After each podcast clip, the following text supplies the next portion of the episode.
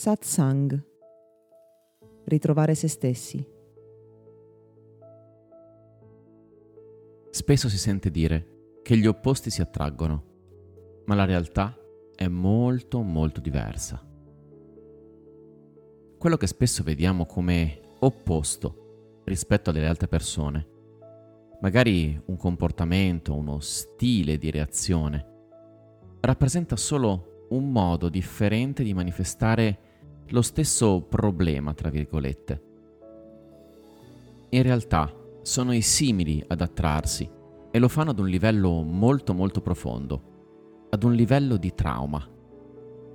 Ognuno di noi ha subito determinate ferite, anche se magari non le ha vissute esattamente come un vero e proprio trauma. E tutte le ferite che possono essere vissute in qualche modo possono essere ricondotte a poche emozioni. Per questo, ognuno di noi vive qualcosa di molto simile a tante e tante altre persone già durante i primi mesi o anni di vita. E quelle ferite, quei sentimenti che danno un'impronta alla nostra vita, ci mettono in comune a tante altre persone. Persone che tuttavia, esattamente come noi, costruiscono su quelle ferite un carattere unico e irripetibile.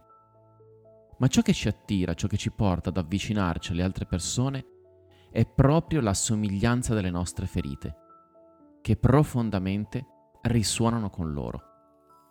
Superficialmente, invece, vediamo, notiamo, magari ci innamoriamo di quei comportamenti che le persone hanno sviluppato per nascondere, per far fronte a quelle ferite.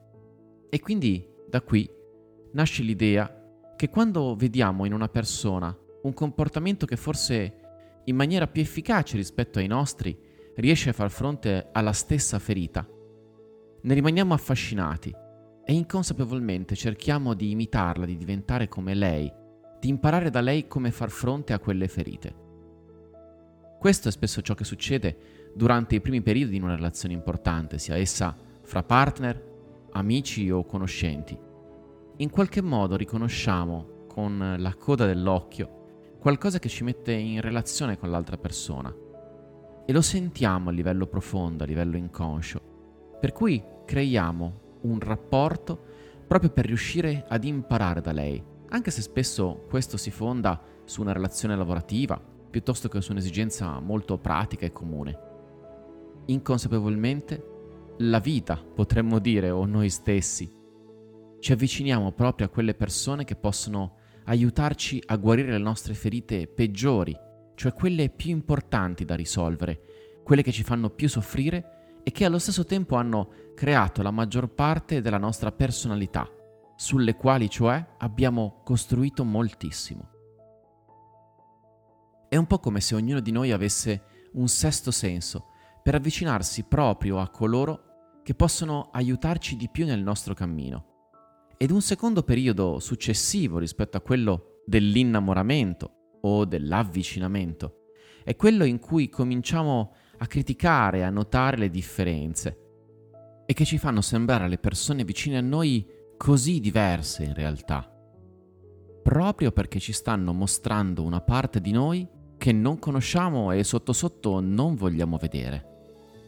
Attraverso il tentativo di riconciliarci con l'altra persona, di superare le differenze di carattere, possiamo in realtà andare in profondità nella conoscenza di noi stessi, vedere attraverso quella persona che fa da specchio la ferita che stiamo nascondendo alla nostra coscienza e che quindi possiamo risolvere proprio seguendo le emozioni che nascono dall'osservare come chi ci sta vicino ha fatto fronte alla stessa ferita.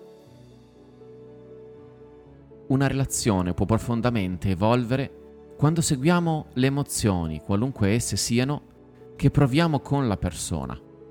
Quando diamo spazio all'amore, ad esempio, e quindi ci immergiamo in lei completamente.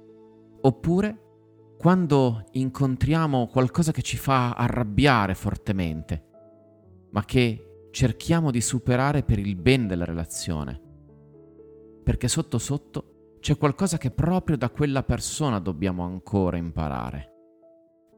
Più una persona ci emoziona, qualunque sia l'emozione che proviamo, più abbiamo profondamente bisogno di lei.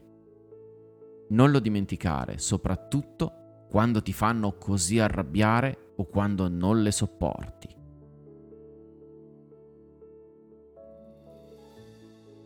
Questo podcast è offerto da Accademia di Meditazione e Sviluppo Personale Gotham www.accademiadimeditazione.it